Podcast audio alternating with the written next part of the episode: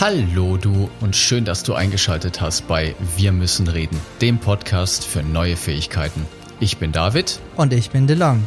Wir laden dich herzlich ein, gemeinsam mit uns neue Fähigkeiten zu lernen. Denn mit diesen neuen Fähigkeiten bekommst du die Flexibilität, deinen Weg mit mehr Leichtigkeit zu gehen. Von uns bekommst du nicht nur lustige und inspirierende Geschichten, sondern auch Interviews von Menschen, die durch neue Fähigkeiten gelernt haben, neue Wege zu gehen und ihre Erfahrungen mit dir teilen.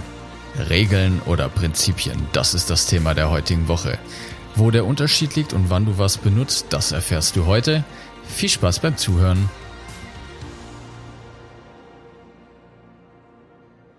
Gut, herzlich willkommen. Schön, dass du diese Woche wieder mit dabei bist in einer, bei einer neuen Folge von Wir müssen reden.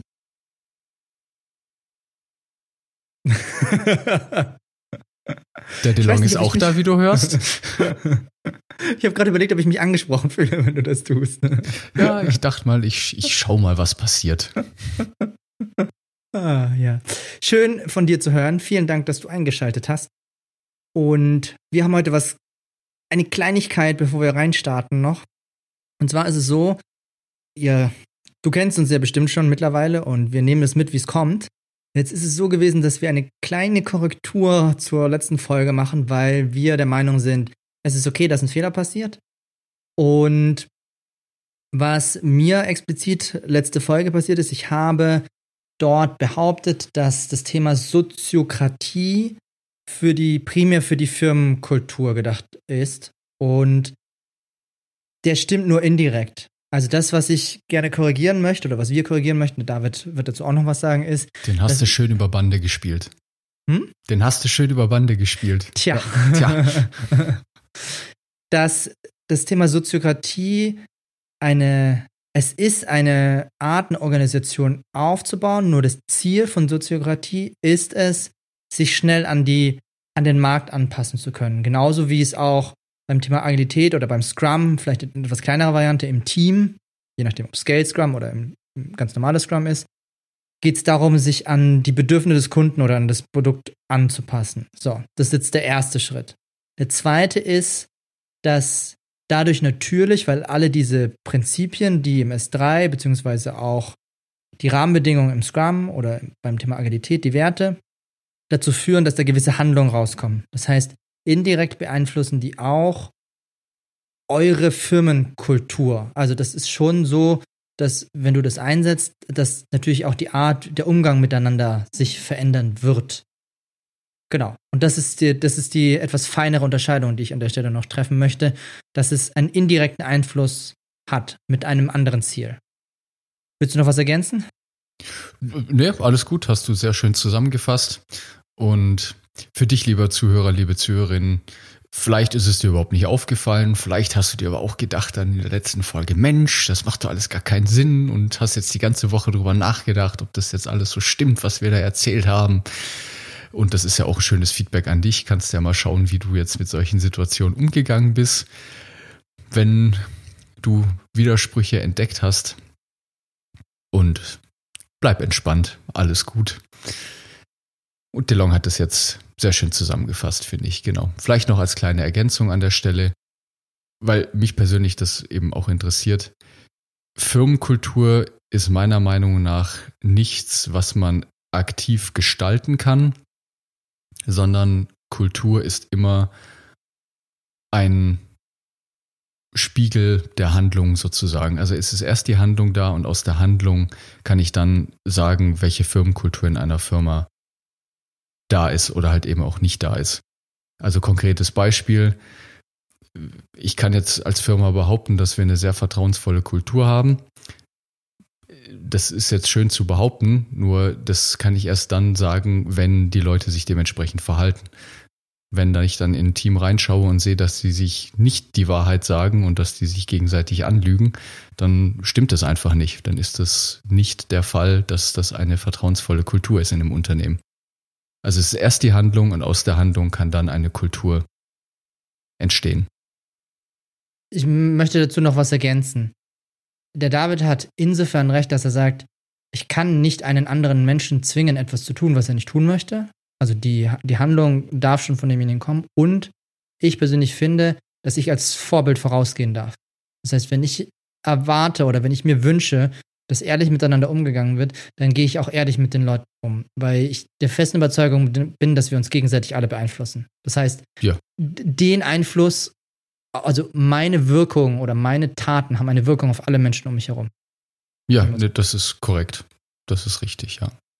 Genau. Nur, also zusammengefasst, Kultur ist eine Konsequenz von den Rahmenbedingungen und nicht eine Konsequenz von, wir schreiben uns irgendwie jetzt irgendwelche Werte an die Wand. Ja. Genau. So, wo fangen wir denn heute an, David? Ja, wir gehen jetzt diese Folge einen Schritt weiter. Vielleicht fassen wir jetzt aktuell nochmal zusammen, wo wir denn jetzt aktuell stehen. Du erinnerst dich bestimmt, lieber Zuhörer, liebe Zuhörerin, wir haben angefangen mit dem Cynefin, Cynefin, suchst dir aus Modell, wo wir genauer beschrieben haben, welche verschiedene Typen, welche verschiedenen Arten von Problemen es überhaupt gibt. Und den Fokus haben wir eben hauptsächlich darauf gelegt zwischen den komplizierten Problemen und den komplexen Problemen. Du erinnerst dich, kompliziert, Routinearbeit, sowas wie Hausbau. Und dementsprechend dem gegenüberstehen die komplexen Probleme, noch kein Wissen vorhanden. Ich starte dann Experimente und beobachte, was passiert und passe mich auf dem Weg an. Dann sind wir direkt gestartet und haben das sehr spannende Interview mit dem James gehabt, der Mitbegründer von S drei, der eine Methode vorgestellt hat, wie man eben mit solchen komplexen Situationen umgehen kann. Und dann in der letzten Folge, ja, DeLong, magst du weitermachen? Was war denn in der letzten Folge? In der letzten Folge, da haben wir ja vorhin schon kurz angeknüpft, haben wir uns darüber über die Sozialromantik, eine deiner Lieblingswörter, unterhalten. Letzten Endes haben wir eine Unterscheidung getroffen, wann es Sinn macht, gewisse Modelle einzusetzen. Also Demokratie nicht im politischen Sinne, sondern eher, wann hole ich die ganze Mannschaft ins Boot und wann ist es vielleicht sinnvoll, dass jemand das alleine entscheidet. Und auch das Thema Soziokratie, was wir eben, haben wir ja schon mal angeschnitten, was das bedeutet. Und werden wir bestimmt auch nochmal bald näher drauf eingehen, du kannst dich schon drauf freuen. Und wir hatten das Thema angesprochen, wann macht es überhaupt Sinn, mit Agilität und Scrum anzurücken? Also welche Art von Problem oder welche Art von Zielstellung wird damit überhaupt gelöst? Genau, ja. Das war das, wo wir stehen geblieben sind. Genau, super. Also vielleicht hast du es ja schon gemerkt, wir arbeiten uns langsam von oben nach unten. Also wir haben auf einer sehr abstrakten Metaebene angefangen und arbeiten uns jetzt mit jeder Folge Stück für Stück ins Konkrete. Und genau da wollen wir jetzt diese Woche weitermachen. Heute sprechen wir über Prinzipien und Regeln, beziehungsweise was der Unterschied ist überhaupt von den beiden. Und da können wir, möchte ich auch gleich loslegen. Regeln kennst du ganz bestimmt. Es gibt jede Menge Regeln und das ist auch sicherlich an der einen oder anderen Stelle sinnvoll. Nur für mich, und du kannst es ja mal für dich überprüfen, wie es dir damit geht, Regeln sind für mich sehr einschränkend. Die machen, die sind eher einengend und vor allen Dingen befreien sie vom Denken. Das heißt, eine Regel wie zum Beispiel, machen wir gleich ein ganz konkretes Beispiel aus dem Unternehmenskontext, Übernachtungen in einem Hotel kosten, dürfen nicht mehr als hundert Euro kosten. Das ist eine klare Regel. Da brauche ich nicht drüber nachdenken. Wenn da ein Hotel ist, das hundertsieben kostet, fällt das aus dem Raster, darf ich nicht nehmen. Ja, da brauche ich jetzt als Mitarbeiter nicht groß drüber nachdenken, sondern das ist eine klare Vorschrift, wie ich mich an einer gewissen Stelle zu verhalten habe. Hm.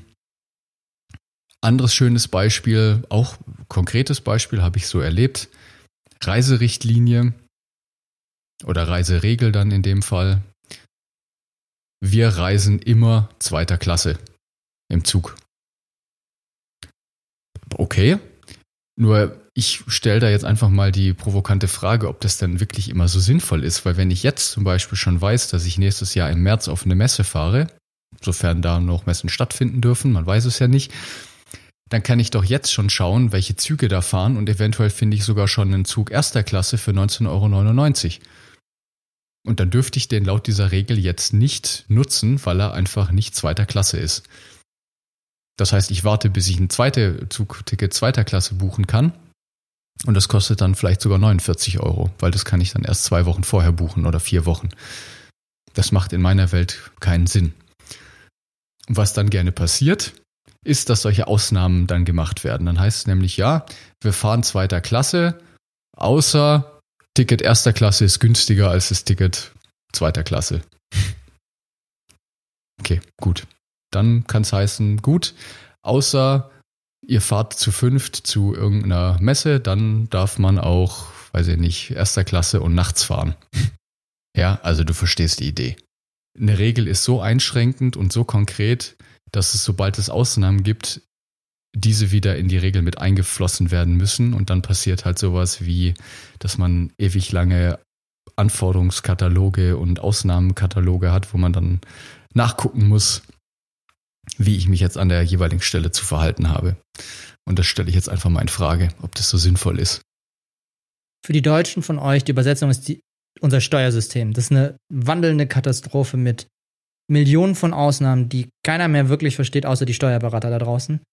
Und das ist, da gibt es unglaubliche Ausnahmeregelungen. Es ist, ich merke, seit ich selbstständig bin, da kann ich hier und da und dann ist da noch was. Und wenn ich das beachte, Paragraph irgendwas, dann sind es irgendwie weniger Prozente und dann, oh Gottes Willen. Also genau, das ja. ist, äh genau. Und jeder hat so von so viel Prozent Steuern zu zahlen, außer du bist überhalb der, äh, weiß ich nicht, fünfzigtausend Euro Ermessungsgrenze, ja. Dann zahlst du einen anderen Steuersatz. Ach übrigens, wenn du ein Kind hast, ändert sich das nochmal. Hast du mehr als drei Kinder, zahlst du nochmal einen anderen Steuersatz. Bist du verheiratet, ändert sich das Ganze nochmal. Verdient der Mann mehr als die Frau, gilt folgende Regelung. Verdient die Frau mehr als der Mann, gilt folgende. Also du verstehst das Spiel, es ist ein Irrsinn und kein Mensch blickt mehr durch. Ja. Geschweige denn von der ganzen Zeit, die da drauf geht, um sowas dann zu, zu durchblicken. Anstatt, dass die Leute sich, sich einfach sagen, vertrau dem anderen doch. Das, ja. ist so, das ist so die Message dahinter, dass da irgendwelche komplexen Systeme geschaffen werden, dass kein Schwein mehr durchblickt. Also, ja. ja, genau. Also das ist eine Regel, ne? Das kennt jeder, das kennst du ganz bestimmt. Und in vielen Situationen kommt es dann eben dazu, dass irgendwelche Ausnahmen ständig mit neu definiert werden müssen. Eine Alternative dazu ist eben das Prinzip. Und ein Prinzip ist meiner Meinung nach ein... Ein Prinzip spannt eine Art Handlungsrahmen auf, das ist offener. Das heißt, ich als derjenige, der dieses Prinzip anzuwenden hat, habe deutlich mehr Gestaltungsspielraum und kann mehr Einfluss darauf nehmen, wie ich mich jetzt konkret verhalte. Also, wir fahren nochmal ein Stück zurück. Wenn wir bei dem Beispiel mit der Reiserichtlinie bleiben, statt zu sagen, wir reisen immer nur zweiter Klasse und Hotels kosten maximal hundert Euro, was eine Regel ist, kann ich ein Prinzip formulieren, das lautet, mh, wir reisen so, dass es für mich und die Firma sinnvoll ist. So, was jetzt auch immer das konkret heißt, das ist korrekt, das kann man jetzt kritisieren, nur das ist eben genau das Vertrauen, was ich jetzt als Unternehmer in dem Beispiel dir als Mitarbeiter zukommen lasse, weil ich dir vertraue, dass du die richtige Entscheidung für dich triffst. Weil ich weiß nicht genau, in welcher Situation du dich jetzt gerade befindest. Und es kann sein, dass du morgen zu einer Messe fährst und über eine Woche lang in der Messe bist. So, wenn ich weiß, dass ich eine Woche lang auf Messe bin, dann würde ich mir ein anderes Hotel raussuchen, wie wenn ich weiß, ich bin jetzt einfach nur spontan eine Nacht irgendwo. Weil vielleicht ist es dann sinnvoll, dass ich ein wirklich gutes Bett habe, anständiges Frühstück und anständiges Abendessen, dass ich auf in der Lage bin, so eine Woche Messe anständig durchzuhalten. So, und diese, diesen Freiraum, den würde ich gerne den Mitarbeitern eingestehen. Und das kriege ich eben hin, indem ich Prinzipien formuliere. Da sind jetzt zwei wunderschöne Aspekte mit drin. Das eine ist, finde ich, dass es, wenn so eine Regel erstellt wird, dann hat es ja meistens irgendeinen Grund. Also die Theorie, die ich habe, ist, dass da auch mit einer gewissen Angst ist, dass die Leute jetzt irgendwie fünf Sterne, Hilton Hotels, sich irgendwie sonst irgendwas rauslassen, weil ansonsten, wenn ich davon ausgehe, dass jemand vernünftige Entscheidung trifft, dann bräuchte ich diese Regel an der Stelle nicht. Das heißt, die, das, was ich immer wieder da draußen auch sehe, ist auch gerne in der Führungsetage, dass die Leute Schiss haben, dass ihre Mitarbeiter da irgendwelche komischen Sachen machen oder irgendwelche teuren Sachen machen. Und genau, und das ist der, Ant- ich finde, das ist ein Antreiber, diese Angst, die in Anführungszeichen auch Kontrolle zu verlieren über diese Leute und die Planung, dass sie irgendwelchen Müll machen. Und den kaufe ich, ich persönlich kaufe den nicht. Ich halte die meisten Menschen oder sehr viele Menschen für intelligent genug, dass wenn die sich ein Hotel für tausend Euro rauslassen, dass es erstens nicht unbemerkt bleibt und zweitens nicht ungestraft. Also ja. das ist ja. so, genau, das ist der eine, das ist der, das ist der eine Aspekt. Der zweite ist, was passiert denn jetzt? Und dann nehme ich ein konkretes anderes Beispiel, was ich auch erlebt habe in einer Firma ist. Ich habe es in einer Firma mal erlebt, da war es so, da geht es um Essenspauschalen. Also in Deutschland ist es ja so, ich glaube, die aktuelle Regelung ist einfach sechzig Euro, ist mittlerweile recht hoch, pro Nase, die für ein Teamessen verwendet werden darf. Also sechs Leute, sechs mal sechzig, drei. Du Nasenbruder. Genau, verwendet werden darf. So, was jetzt passiert ist, ist Folgendes. In diesem Unternehmen war es so, da ist jemand, der hat dann einfach gesagt, ach komm, wir reizen das mal richtig aus. Und was dann passiert ist, ist, dass die Rechnung, sagen wir mal, ganz hoch war, um es mal nett auszudrücken. Und was dann typischerweise passiert ist, dass aufgrund dieses Regelverstoßes wird dann nicht einer gestraft, derjenige, der es ausgebaut hat, sondern dann wird plötzlich eine Regel für alle eingeführt. Das heißt, Es, die ganze Firma darf das ausbaden, was derjenige da an der Stelle gemacht hat, ist diese Überschreitung. Und dann heißt es plötzlich, es darf jetzt keiner mehr essen gehen, so in die Richtung. Die Regel damals war, dass es irgendwie nur noch, es war begrenzt, man darf irgendwie nur einmal, ich glaube, in ein paar Monaten oder sowas innerhalb dieser Pauschale essen gehen, damit es einfach ein bisschen Regulierung gibt. Und das ist das, was ich so schade finde, dass andere Leute an der Stelle gestraft werden für etwas, was sie gar nicht zu verantworten haben, meines Erachtens, sondern derjenige, ja. der Einzelne ver- ver- verbockt hat. Ja. Wenn du auch so wie DeLong und ich zum Beispiel jetzt in München lebst, wir haben ja die tolle Möglichkeit bisher gehabt, dass wir mit dem Schlauchboot die Isar runterfahren können. Das ist eine wunderschöne Tour. Da fährst du mit der S-Bahn raus Richtung Wolfratshausen, steigst dann da irgendwo auf dem Weg aus, lässt dann ein Schlauchboot ins Wasser und kannst dann ich, teilweise fünf, teilweise sechs Stunden, je nachdem, wo du beginnst, mit dem Schlauchboot die Isar runter zuckern. Ist eine wunderschöne Route und es gab leider immer wieder den Fall, dass es irgendwelche, sorry, dass ich das jetzt so direkt sagen muss, Idioten gibt, die meinen, dass sie sich da wirklich kästenweise Alkohol in die Birne kippen, die dann da, wir hatten schon Todesfälle in München, es gibt auch schon also jede Menge Notfalleinsätze, weil die Leute nicht in der Lage waren, natürlich dann sturzbesoffen dieses Boot da wieder heile nach Hause zu bringen. Und ich habe jetzt letztens gelesen, das ist genau der Fall, den der DeLong besprochen hat, dass es jetzt verboten wurde, mit dem Schlauchboot auf der Isar zu fahren. Ich finde es unmöglich. Also jetzt wird mir verboten, auf der Isar Schlauchboot zu fahren, weil andere besoffen in der Isar durch die Gegend fahren. Das ist eine Kollektivbestrafung und die finde ich absolut nicht sinnvoll an der Stelle. Ja. So, so die, das Ding ist jetzt, damit, damit wir dich noch ein bisschen abholen und äh, es ist etwas, wo wir normalerweise anfangen ist, wieso erzählt euch der David und ich eigentlich diese ganze Unterscheidung zwischen von Prinzipien und Regeln? Wir fahren dazu nochmal ein ganzes Stück zurück, so nach meiner Erklärung für die Korrektur ist, das ursprüngliche Problem, das ich jetzt mal ansprechen möchte, ist, dass Regeln in Organisationen zu eine Art Geschwindigkeitsverlust führen. Also das heißt, umso größer, je größer die Organisation, desto wahrscheinlicher ist es, dass für irgendwelche Sachen Regeln eingeführt werden. So, das führt dazu, dass vieles, und du kennst es bestimmt als Prozesse, dass vieles durch diese Prozesse extrem verlangsamt wird, weil da ein Controlling da sein muss, weil da gewisse Dinge da sein müssen. Und Regeln sind auch noch, ein, haben wir noch einen zweiten Teil, Regeln sind so spezifisch und konkret, dass sie den Leuten abtrainieren, selbst zu denken.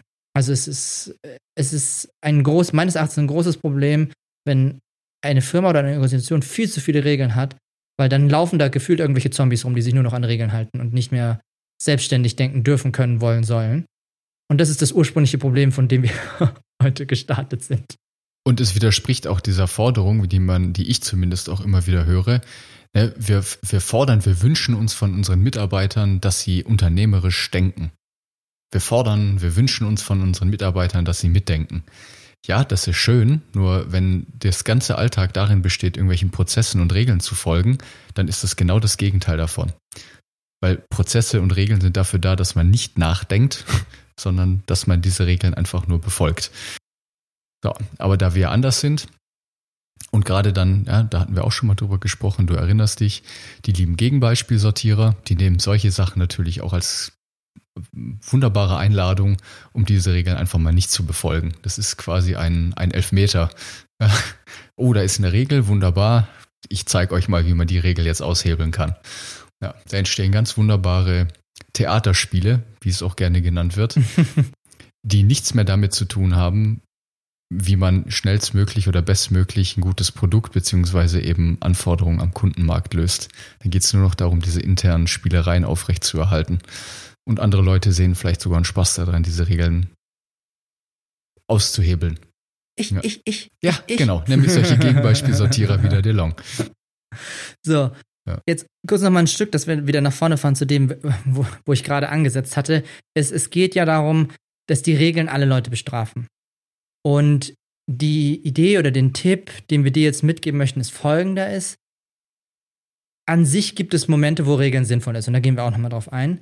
Nur in dem Fall jetzt mit der Bestrafung, mit dem Essen, du erinnerst dich, das, was ich vor ein paar Minuten erzählt habe, halte ich es persönlich für viel sinnvoller, dass du lieber diese Geschichten verbreitest in der ganzen Firma, sodass es erstens, es tut mir leid, demjenigen ein bisschen wehtun wird, vielleicht auch ein bisschen peinlich sein wird, was er da veranstaltet hat, und die Energie in seine Richtung gelenkt wird, derjenige, der die Aufmerksamkeit verdient hat. Und was du verstehen darfst, ist, sobald du Geschichten erzählst, auch in einem, mit einem bestimmten Gefühl, wird ein kollektives Lernen losgetreten, weil das eine Art Vorbildfunktion ist, weil die Leute sich dann vorstellen, oh scheiße, wenn ich dann dafür vor der ganzen Firma uh, und dann strafe und ai, ai, ai, okay, das ist nicht so toll, vielleicht lasse ich das dann. Das heißt, es reicht schon, diese Geschichten x-mal, meinetwegen auch mit Anwandlungen, in der Firma zu erzählen, anstatt eine Regel einzuführen, weil mit der Regel werden automatisch alle anderen Leute bestraft und dann, dann sind diese Gesichter dieses Mal nicht so, oh Gott, aber ich wollte doch.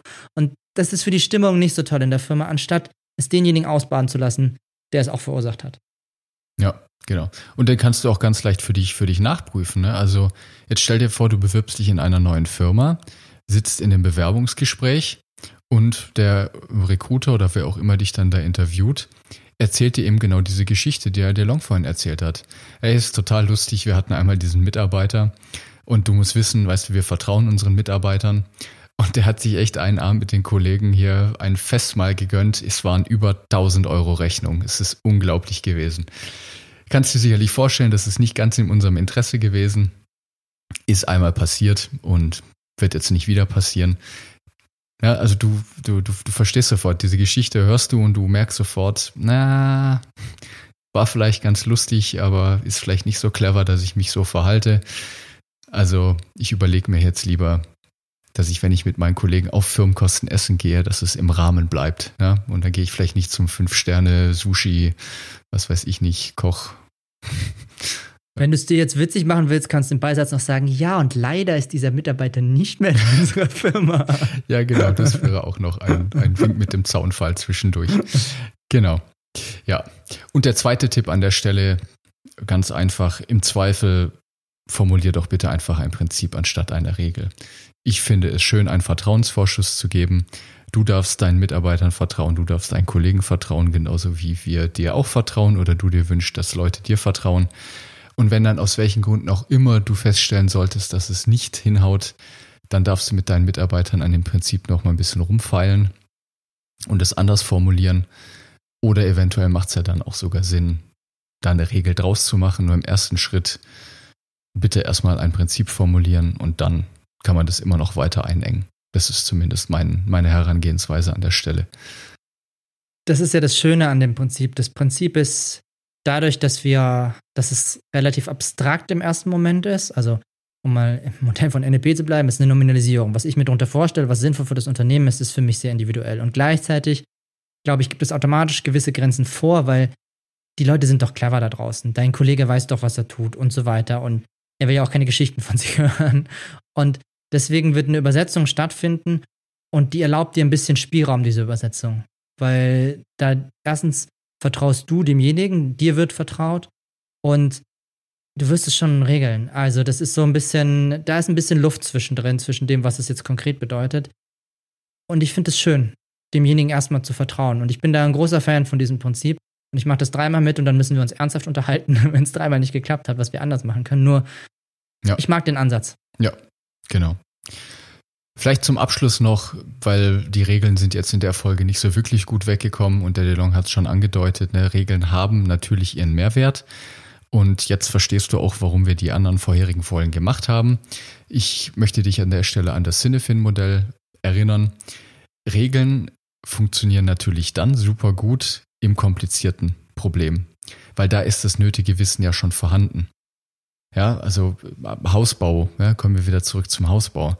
Wenn ich einmal weiß, wie ich richtig guten Zement anrühre, ne? Also weiß ich nicht, so ein Sack Zement, irgendwie zehn Liter Wasser und fünf Kilo Steine.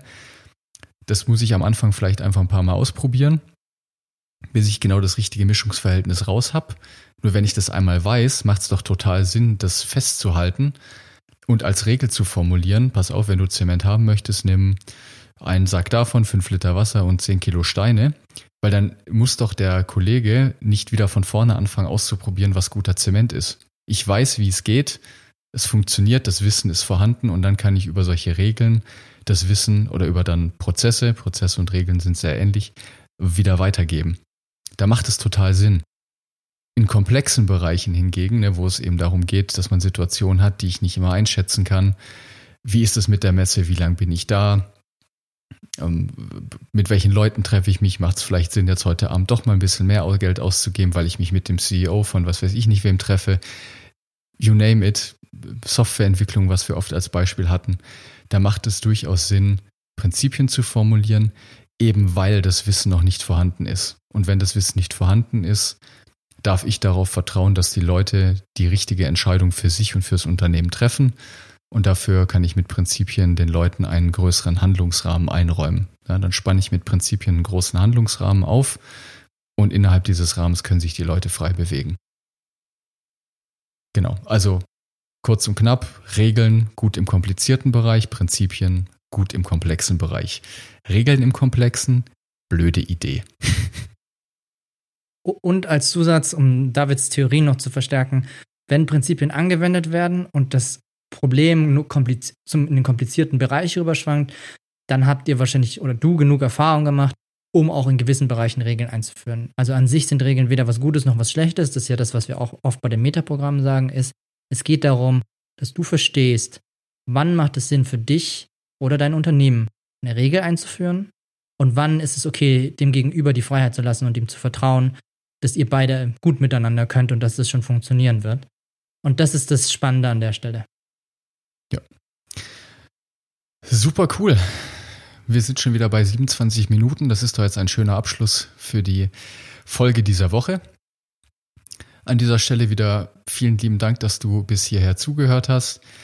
Schön, dass du dabei bist. Schön, dass du uns zuhörst. Vielen Dank für deine Unterstützung. Wir freuen uns über jeden Like, über jeden Kommentar bei iTunes, über lustige Zuschriften, was auch immer. Schreib uns gerne. Und wir freuen uns natürlich, wenn du nächste Woche auch wieder mit dabei bist bei Wir müssen reden. Mach's gut und viel Spaß beim Zugucken. Prinzipien und Regeln. Achte drauf nächste Woche. Ciao. Ciao, ciao.